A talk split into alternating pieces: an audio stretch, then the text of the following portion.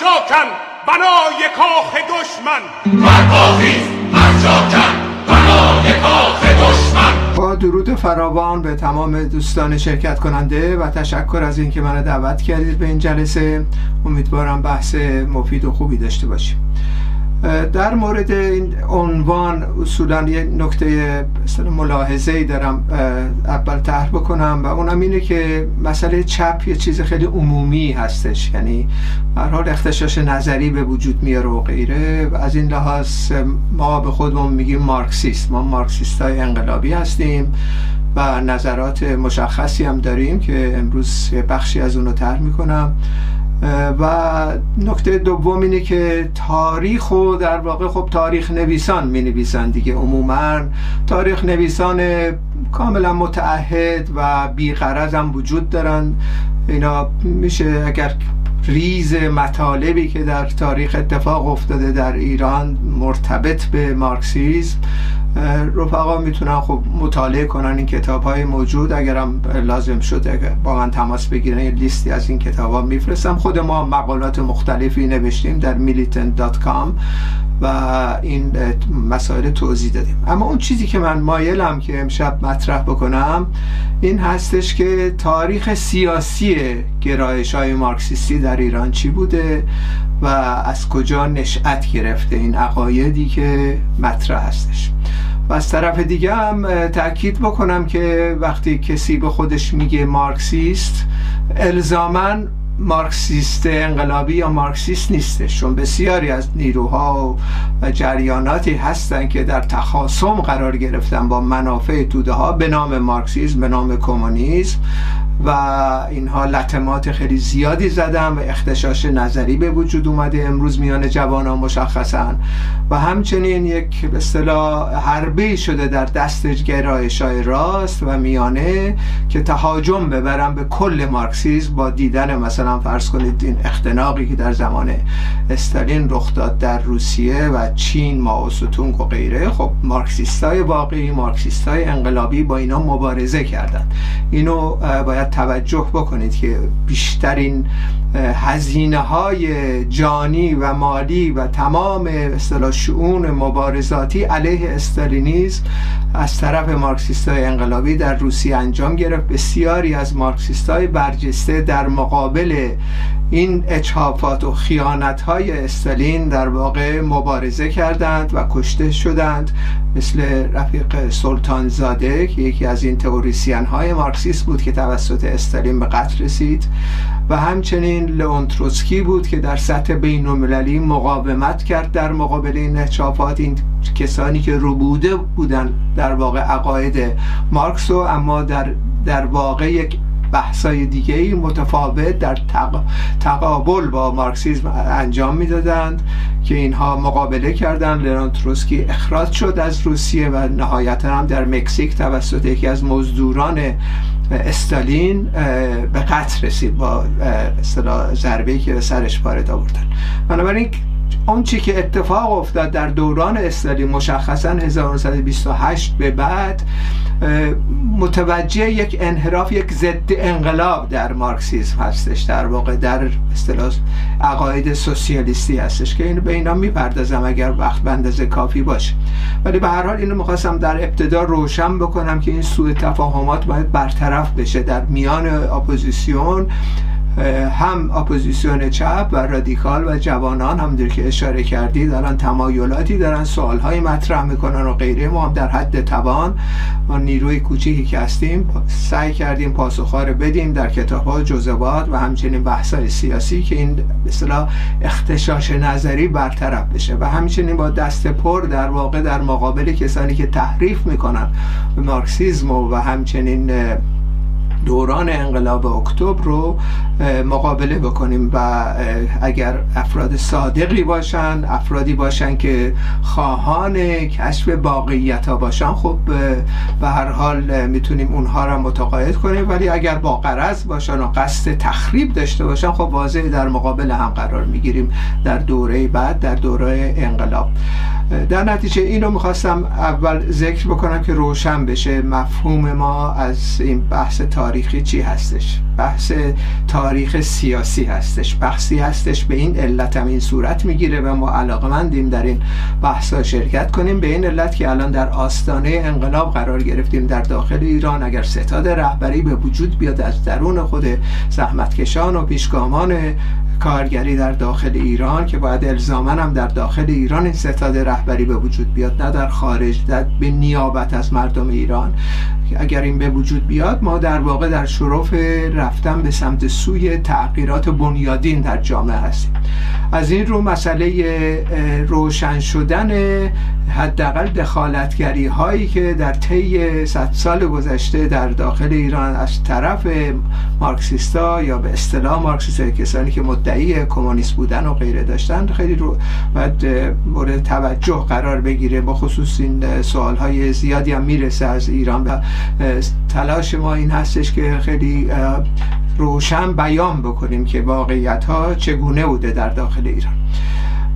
نکته دیگه ای که قبل از اینکه توضیحاتی بدم این هستش که اصولا هر پدیده ای در مورد ایران تحت دخالتگری کشورهای امپریستی تبدیل شدن به یه جامعه های مشخص تحت کنترل از لحاظ اقتصادی باید از کل شروع بکنیم. یعنی از جز نمی‌تونیم شروع کنیم. اگه بخوایم راجع به اقتصاد ایران تحلیل های بدیم باید کل نظام امپریستی را اول شناخت کافی داشته باشیم تا بتونیم توضیح بدیم در ایران از لحاظ اقتصادی چه اتفاقاتی افتاده چه زمان شاه چه زمان کنونی چه تحولاتی در سطح اقتصادی رخ داده و چرا اصولا جامعه ایران نمی‌تونه صنعتی بشه. این به مواردی هستش که باید در ارتباط با کل ما در واقع تحلیل هامونه بدیم بعد بپردازیم به خود ایران. در مورد مسئله سیاسی هم به همچنین. مثلا فرض کنید انقلاب مشروطیت در ایران این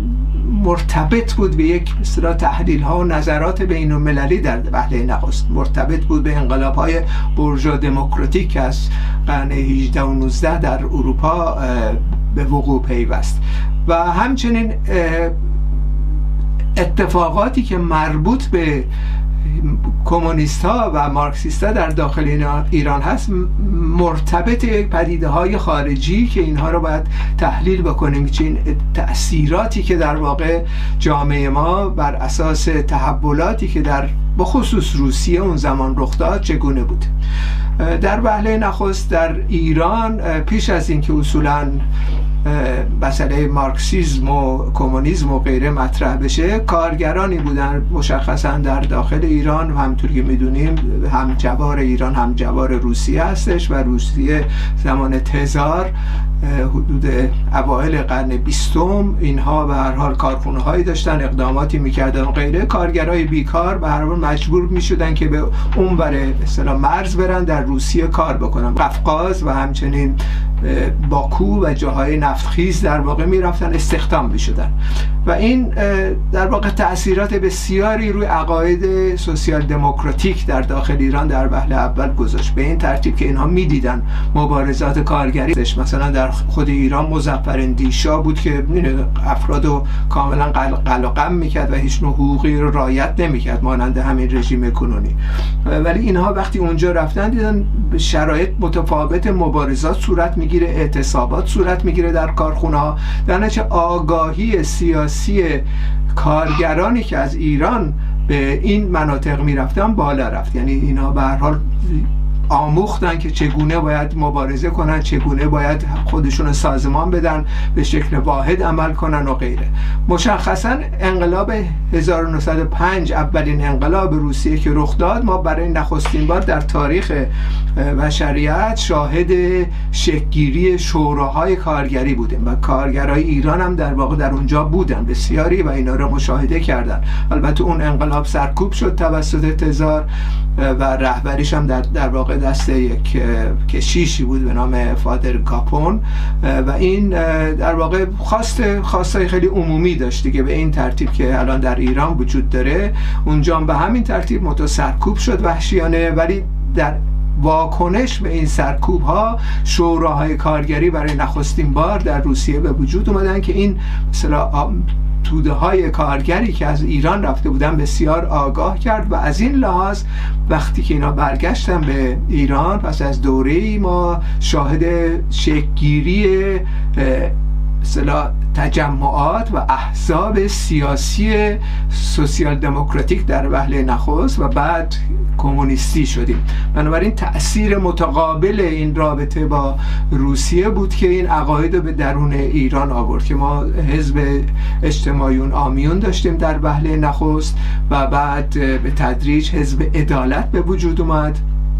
و بعد حزب کمونیست ایران که متفاوت از این حزب کمونیستی که امروز وجود داره و حزب کمونیست ایران به رهبری تانزاده که یکی از افراد برجسته ایرانی بود که مارکسیست بود و ارتباطاتی با تحولات انقلاب اکتبر در واقع خودش شرکت داشت و بعد از اون در 1919 بخشی از رهبران کومینتن بود که بعد پس از این اصطلاح ضد انقلاب پیروزی ضد انقلاب استالیستی اونو همراه با بسیاری از ایرانی های برجسته مارکسیست در روسیه رو اعدام کرد استالین.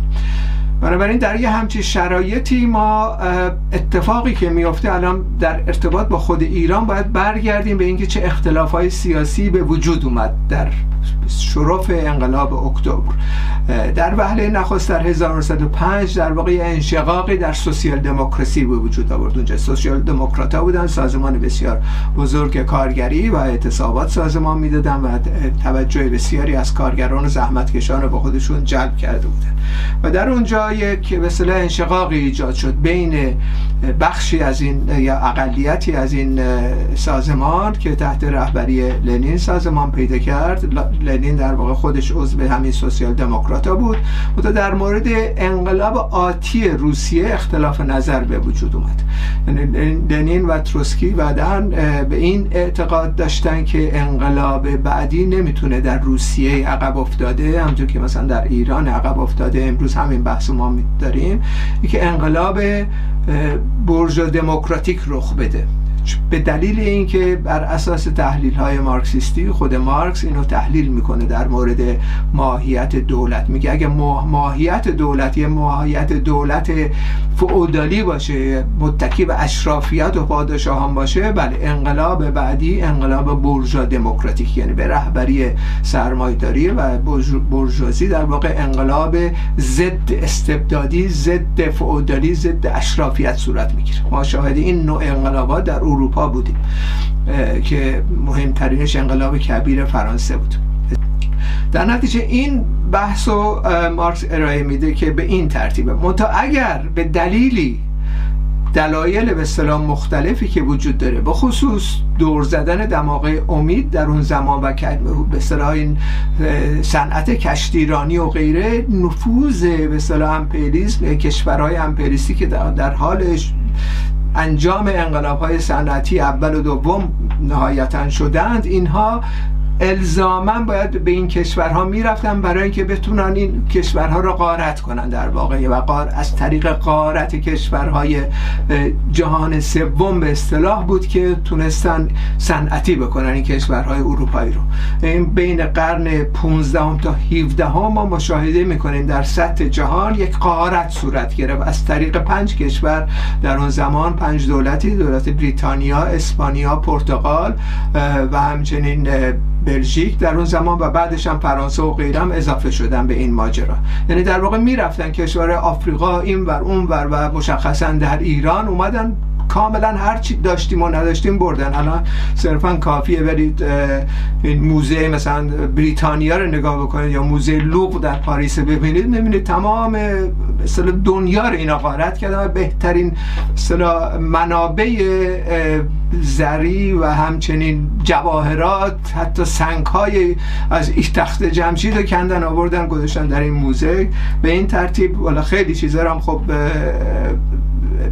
ازش استفاده مالی کردن و به پول تبدیل کردن به خصوص جواهرات و انواع اقسام چیزهایی که اینا غارت کردن. و این منجر به این شد که در واقع صنعتی شد این کشورها. در در اون کشورها بحث مارکس این بود که از اونجایی که این کشورها به دلیل دخالت های امپلیستی سرمایداری شدند در واقع سرمایداری متو تحمیلی نه سرمایداری شبیه اروپا.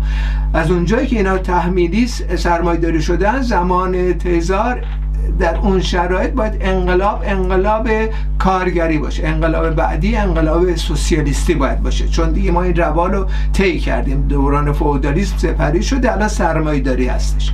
و این بحث لنین در اون زمان بود و بحث تروسکی. حالا لنین یه مقداری تفاوت با تروسکی داشت منتها اینا را بحث مفصلی میطلبه. ولی به هر حال اینجا یه انشقاقی در میان سوسیال دموکراسی افتاد. این انشقاق باستابش در ایران مشاهده شد. دو دستگی به وجود اومد. مثلا در حزب کمونیست ایران بین سلطانزاده که طرفدار این تئوری های لنین و تروسکی بود با هیدر امغلی اختلاف پیش اومد در این مورد. بنابراین اون مسائلی که در ایران بین جریانات چپگرا به وجود اومد متکی بود به این به اصطلاح عکس العملی که باستابی که اختلافات در درون روسیه رخ می‌داد.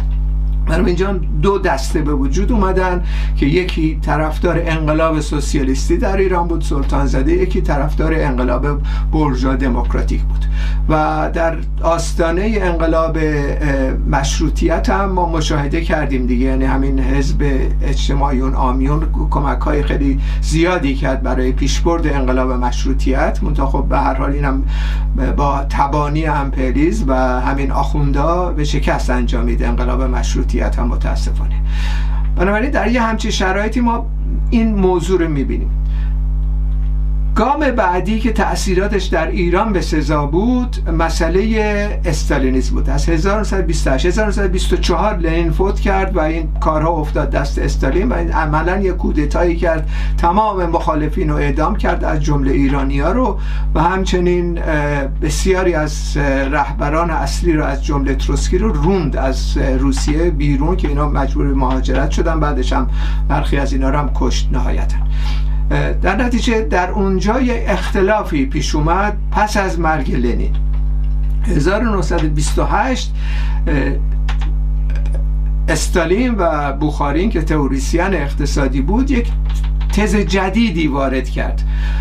و تکامل داد. و اون تز مرتبط به این بود که انقلاب سوسیالیستی دیگه در دستور روز در کشورهای دیگه نیستش. انقلاب سوسیالیستی فقط در روسیه شده و اینم نهایتا به کمونیسم می‌رسه. سایر کشورهای مختلف باید در واقع یک جبهه های ائتلافی با سرمایداری کشور خودشون به وجود بیاد که تقویت کنه علیه امپریالیسم تقویت کنه موقعیت شوروی رو. برای این تزه در واقع تز سوسیالیسم در یک کشور معروف شد. یعنی سوسیالیسم ما فقط در روسیه می‌سازیم. کشورهای دیگه دیگه قرار نیست مبارزه کنن علیه سرمایداری خودشون. و در اینجا در ارتباط با ایران خب ما شاهد ظهور حزب توده شد خب حزب توده از اسمش هم پیداست دیگه. یعنی حزب کمونیستی نبود مطلقا. حزبی بود توده. حزب توده یعنی چی؟ یعنی تحلیل های استالین اینطوری بود که در جامعه کشورهای مختلف در چین هم همین در 1925 27 هم در چین هم همین رو اعمال کردن که حالا اونم توضیح کوتاهی میدم. ولی به هر حال در ایران صحبت از این کردن که ما الان دیگه زمان انقلاب دیگه نیستش. الان باید چهار طبقه با هم ائتلاف بکنه. طبقه کارگر طبقه در واقع دهقانای فقیر و غیره و خرد و برجازی شهری و برجازی ملی. برجازی ملی مثلا چیزی که در دوران مصدق دیدیم. اینا برجوازی ملی است. ضد امپریس هستن مثلا مصدق مبارزه کرد برای ملی کردن نفت و غیره. اما اینها قرار شد در این خلق بگیرن. اینه بهش میگن جبهه خلقی. اینو اینطوری معرفی کردن. در نتیجه انقلاب در ایران رو گفتن دیگه تموم فازش. الان دیگه موقع انقلاب نیست. حزب توده. شما برید هر کاری از دستتون برمیاد بکنید. حتی خیانت برای اینکه حفظ کنید شوروی رو قطب سوسیالیستی رو حفظ بکنید. و اینا هم رفتن این کار کردن. یعنی در واقع حزب توده هیچ ارتباطی به کمونیسم و مارکسیسم دیگه نداشت اون زمان. دقیقا رفتن با قوام و سلطنه در بهله اول اعتلاف کردن قوام سلطنه سه تا پست وزارت به اینا داد. اعتصابات عمومی کارگری رو از طریق حزب توده مختل کردن از میان برداشتند. بعدش هم ماجرای خمینی رو هم دیدیم دیگه. خمینی که به قدرت رسید اول حزب توده یکی از کاملا کسان جریاناتی بود که حمایت کامل کرد از خمینی و حتی بخشی از چریکای فدای خلق اکثریت هم به همین را کشیده شد و در اصطلاح صدد این بودن که یه مقامی در دولت جمهوری اسلامی حتی پیدا بکنن. این چون تسای استالین اینو بهشون القا کرده بود که شما باید اعتلاف بکنید. هر تا با ارتجایی ترین جریانات علیه امپریزم آمریکا. این تئوری بود که در واقع تئوری ضد مارکسیستی ضد کمونیستی و ضد انقلابی بود که توسط استالین در واقع تحمیل شد به داخل ایران از طریق حزب توده. بنابراین حزب توده از ابتدا به ساکن یک حزب خائنی بود. به توده های مردم.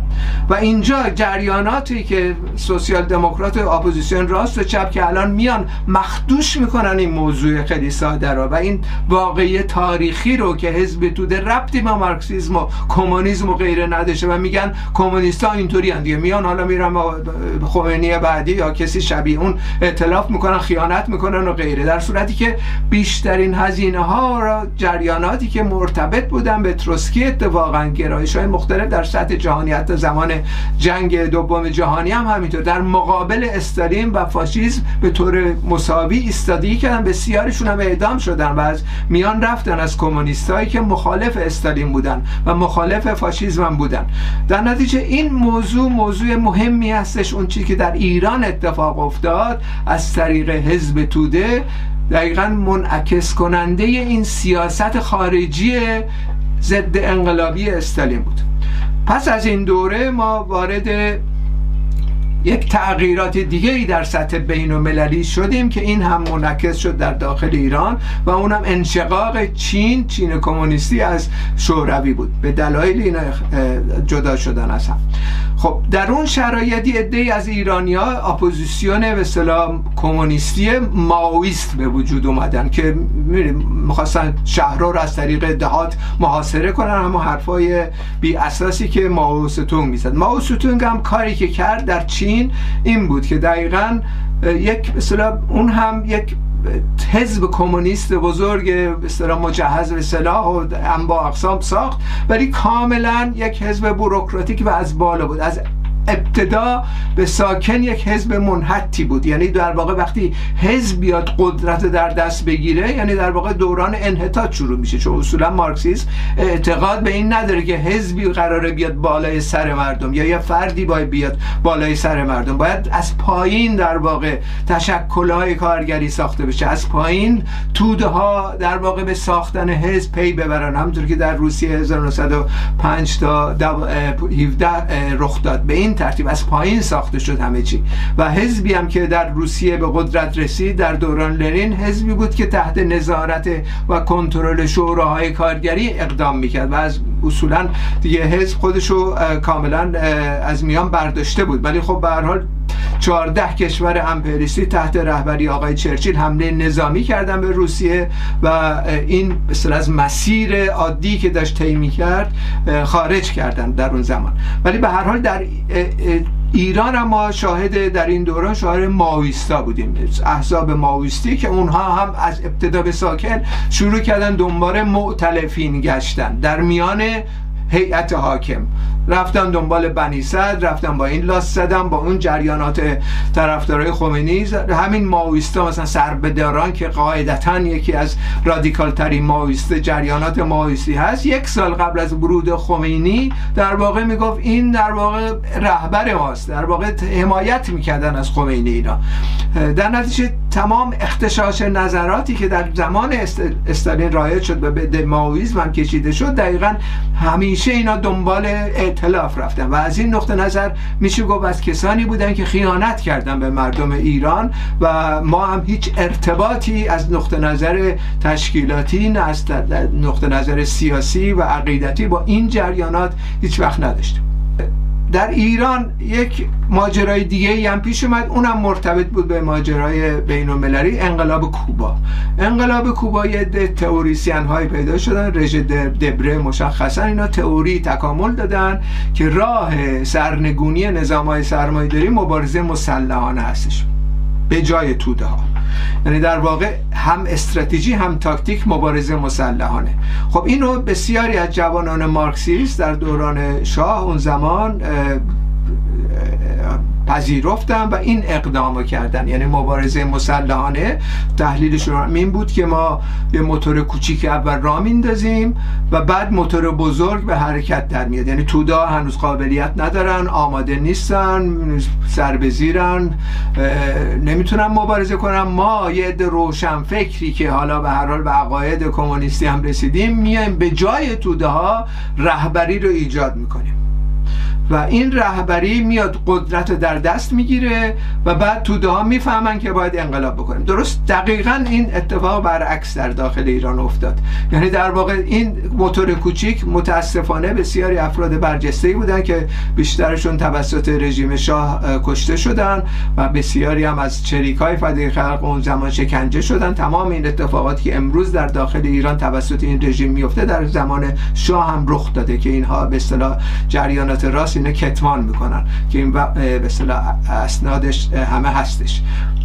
بنابراین مسئله ای که پیش اومد این بود که قافل شدن از توده ها. یعنی در واقع نقش انقلابیون و کسانی که جریانات چپگرا و به اصطلاح مارکسیستا اینه که در کنار توده همواره باشن. در کنار توده ها راهنمود بدن و شرایطی آماده کنن که توده ها به قدرت برسن. این نقش مارکسیستا هستش. نه اینکه برن به جای توده ها انقلاب بکنن یا یکی رو بگیرن بکشن یا یکی رو تسخیر بکنن یه جای زندان بکنن و غیره. این عملی نیستش. در این تئوری به اصطلاح رژ دبره یا متکی به نظرات اتفاقی که در کوبا افتاد در داخل ایران طرح شد شریکای فدای خلق. ولی خب روش کارشون باید این می بود که می‌رفتن در کنار توده ها. سالها 5 سال اونجا مبارزه می‌کردن فعالیت می‌کردن و توده های خیلی وسیع وقتی انقلاب و سازمان دادن و مهمترین عنصر در انقلاب 1157 در واقع کارگران شرکت نفت بودن. دیگه شیرای نفت و بستن برای دو ماه رژیم شاه سرنگون شد و مجبور شد که خاک کشور رو ترک بکنه. بنا به اصطلاح تقاضا و یا یا دستور خود امپریزم آمریکا. و بعد خمینی رو راه اندازی کردن. این قبلیشون همین آخوندا در واقع مرتبطین خود امپریز مثلا به حدود 300 سال از خادمین امپریز بودن. اینا در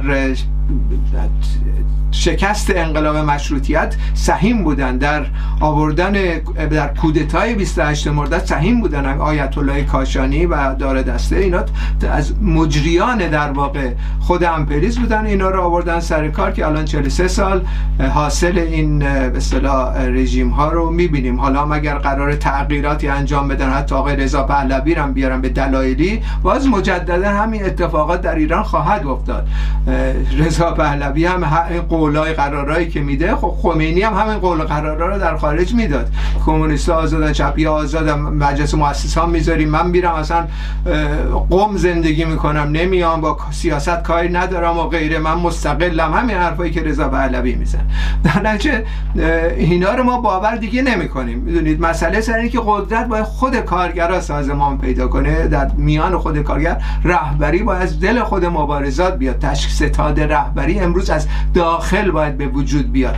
اینکه خارج مثلا بیاد رهبری تعیین بکنه یا وساطت بکنه یا وکالت بگیره برای وساطت کردن نه. این ماجرا دیگه تکرار نخواهد شد در داخل من نباید تکرار بشه چون به ضرر توده های خیلی وسیع تموم خواهد شد. توده ها باید مستقلا خودشون رهبری رو به دست بگیرن در داخل ایران و این کار شدنی هستش. یعنی از طریق کار از پایین در هسته های مخفی الان شروع شده. یه دی این فعالیت ها رو چند چند به سال هست که انجام دادن. به هر حال کارا کند پیش میره به در اختراق مت راهشونه. راه از پایین در میان توده ها سازماندهی انقلاب هست جوانان ما در داخل ایران چنین راهی رو باید اتخاذ بکنن تا بشینن پایین تلویزیون های عربستان سعودی و سیای آمریکا و غیره و تبلیغات اینا رو گوش بدن. فکر کنن راه ناجی پیدا میشه میاد اینا رو نجات میده از شر این رژیم. در شر این رژیم در واقع خود کارگران باید این رژیم و خود توده های وسیع باید سرنگون بکنن و سازماندهی بکنن. مشکل ما سازماندهی در واقع رهبری در داخل ایران الان هست که اینا به هر حال داره قدم به قدم جلو میره. خب در مورد مسئله چریک های فدای خلق هم متاسفانه این اتفاق افتاد دیگه. یعنی این اینم راه نیست. یعنی در واقع طبقه کارگر قیم نیاز نداره. یعنی اینکه یه عده بیان به جای طبقه کارگر یا اقداماتی بکنن یا به جای توده های خیلی وسیع اقداماتی بکنن. این اقدامات باید از دل خود مبارزات بیاد بیرون برای این دوره. در نتیجه این سه موردی که هستش سه موردی که در داخل ایران ما از کمونیسم و از سازمان های سیاسی می‌تونیم صحبت کنیم در واقع مرتبط به دوران استالین که حزب توده هستش مرتبط به گرایش های مارکسیستی که مرتبط به چین و ماوزتونگ و مرتبط به انقلاب کوبا و نظرات چریکای فدای خلق و غیره. خب چریکای فدای خلق حالا صرفا در روش اشتباه نکردن در تئوری هم اشتباه کردن. یعنی در واقع بحثای اتفاقا همون حزب توده و غیره رو به شکلی باور داشتن. یعنی بیژن جزنی خب نه سالش بود تو عضو حزب توده بود. خیلی آدم مصمم و انسان خیلی شریفی بود. گسست کرد از حزب توده رفت به دنبال اصطلاح اقداماتی که فکر می‌کرد درسته. اما در تحلیل نهایی همیشه اینا تصور می‌کردن انقلاب دو مرحله در ایران خواهد بود. یعنی یه مرحله یه جبهه ساخته میشه یه ائتلافی ساخته میشه علیه امپریالیسم که بعد در مرکز این جبهه خب خمینی رو پیدا کردن دیگه. گفتن اینه دیگه این برجوزی ملی ما یا خورده برجوزی مرفه اسم گذاشتن سازمان پیکار هم همین اشتباه کرد. یعنی اپوزیسیون مستقل هم اشتباه کردن در مورد خمینی. تصور می‌کردن میشه اعتلاف کرد با اینا. خب این اومد اعتلاف کرد از تمام نیروها استفاده کرد همه رو ریخت بیرون و اعدام کرد. حتی حزب توده هم زندانی کرد و کشت. بنابراین این ماجرا دیگه تجربه تاریخی پشت این مسئله هستش. انقلاب آتی ایران یا همین نیست که می‌بینیم یا تداوم با هر ظاهری و هر لباسی که یه رژیم دیگه بیاد مهم نیست چه تاج به سر باشه چه عمامه به سر باشه چه شاپو به سر باشه بیاد در داخل ایران. اگه بخواد سیستم سرمایه نظام سرمایه‌داری که وابسته به امپریالیسمه نگه داره همین داستان. یعنی بحران اقتصادی حل نخواهد شد مگر اینکه گسست پیدا کنیم از امپریالیسم دستای امپریسم رو در داخل ایران کوتاه بکنیم در واقع دستای سرمایداری رو در داخل ایران باید کوتاه بکنیم. قدرت سیاسی رو به دست بگیریم. بعد اقداماتی در جهت سازندگی انجام بدیم. یعنی این مسئله اصلی که امروز ما باش روبرو هستیم و جوانان باید بهش توجه اخص بکنن این هستش که به طور مستقل عمل بکنن و باور نکنن این دروغ پردازی های جریاناتی که وابسته به امپریالیسم و وابسته به این قطبهای مختلف بین المللی هستن و خودشون مستقل این این اقدامات رو انجام بدن. از شاکن بنای کاخ دشمن. برپاخیز از شاکن بنای کاخ